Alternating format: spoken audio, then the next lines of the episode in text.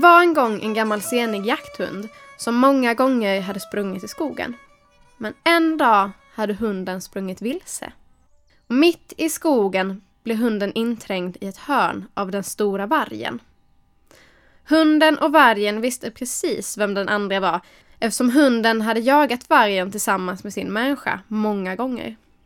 Äntligen tänkte vargen att han var i överläge och nu skulle han få sin hämnd på hunden. Men hunden förstod såklart att vargen ville äta upp honom och tänkte ut en plan för att komma undan. Så hunden sa till vargen att det är synd att du som är så hungrig ska äta upp någon så senig som mig. Ge mig lite mat och vänta, så ska du snart se att jag blir större och smaskigare. Så vargen matade hunden i flera veckor. Och till sist hade hunden blivit stor nog för att ätas. Men hunden hade också blivit så stor att han utan problem kunde övermanna vargen.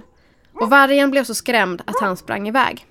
Så vargen, han fick gå hungrig utan mat. Men långt inne i skogen stötte vargen på en stor bock. Och bocken förstod, precis som hunden, att vargen ville äta upp honom. Så han sa att inte ska väl vargen slösa sina dyrbara tänder på min tjocka hud. Öppna munnen stort så ska jag hoppa ner i den från klippan här. Men när vargen blundade och gapade allt vad han kunde så hoppade bocken på och stångade vargen så att han blev alldeles tufsig och snurrig. Vargen han blev faktiskt så snurrig att han tuppade av. När han vaknade några timmar senare så undrade han såklart hur det hade gått. Hade han ätit bocken eller inte? Men eh, vargens mage kurrade så mycket så att han förstod att bocken hade lurat honom. Och nu började vargen bli riktigt hungrig. Han behövde hitta enklare byten.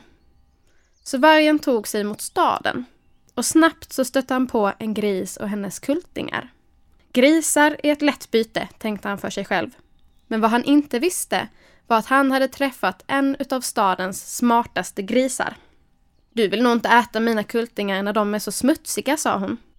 Vi tvättade dem så att de blir rena och fina.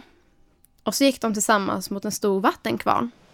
Och vargen, han fick stå på den torra sidan av dammluckan. Och så skulle grisen tvätta kultingarna och när en kulting var ren, då skulle hon ge den till vargen. Men när han minst anade öppnade hon dammluckan så att allt vatten forsade mot vargen och han forsade iväg tillsammans med vattnet.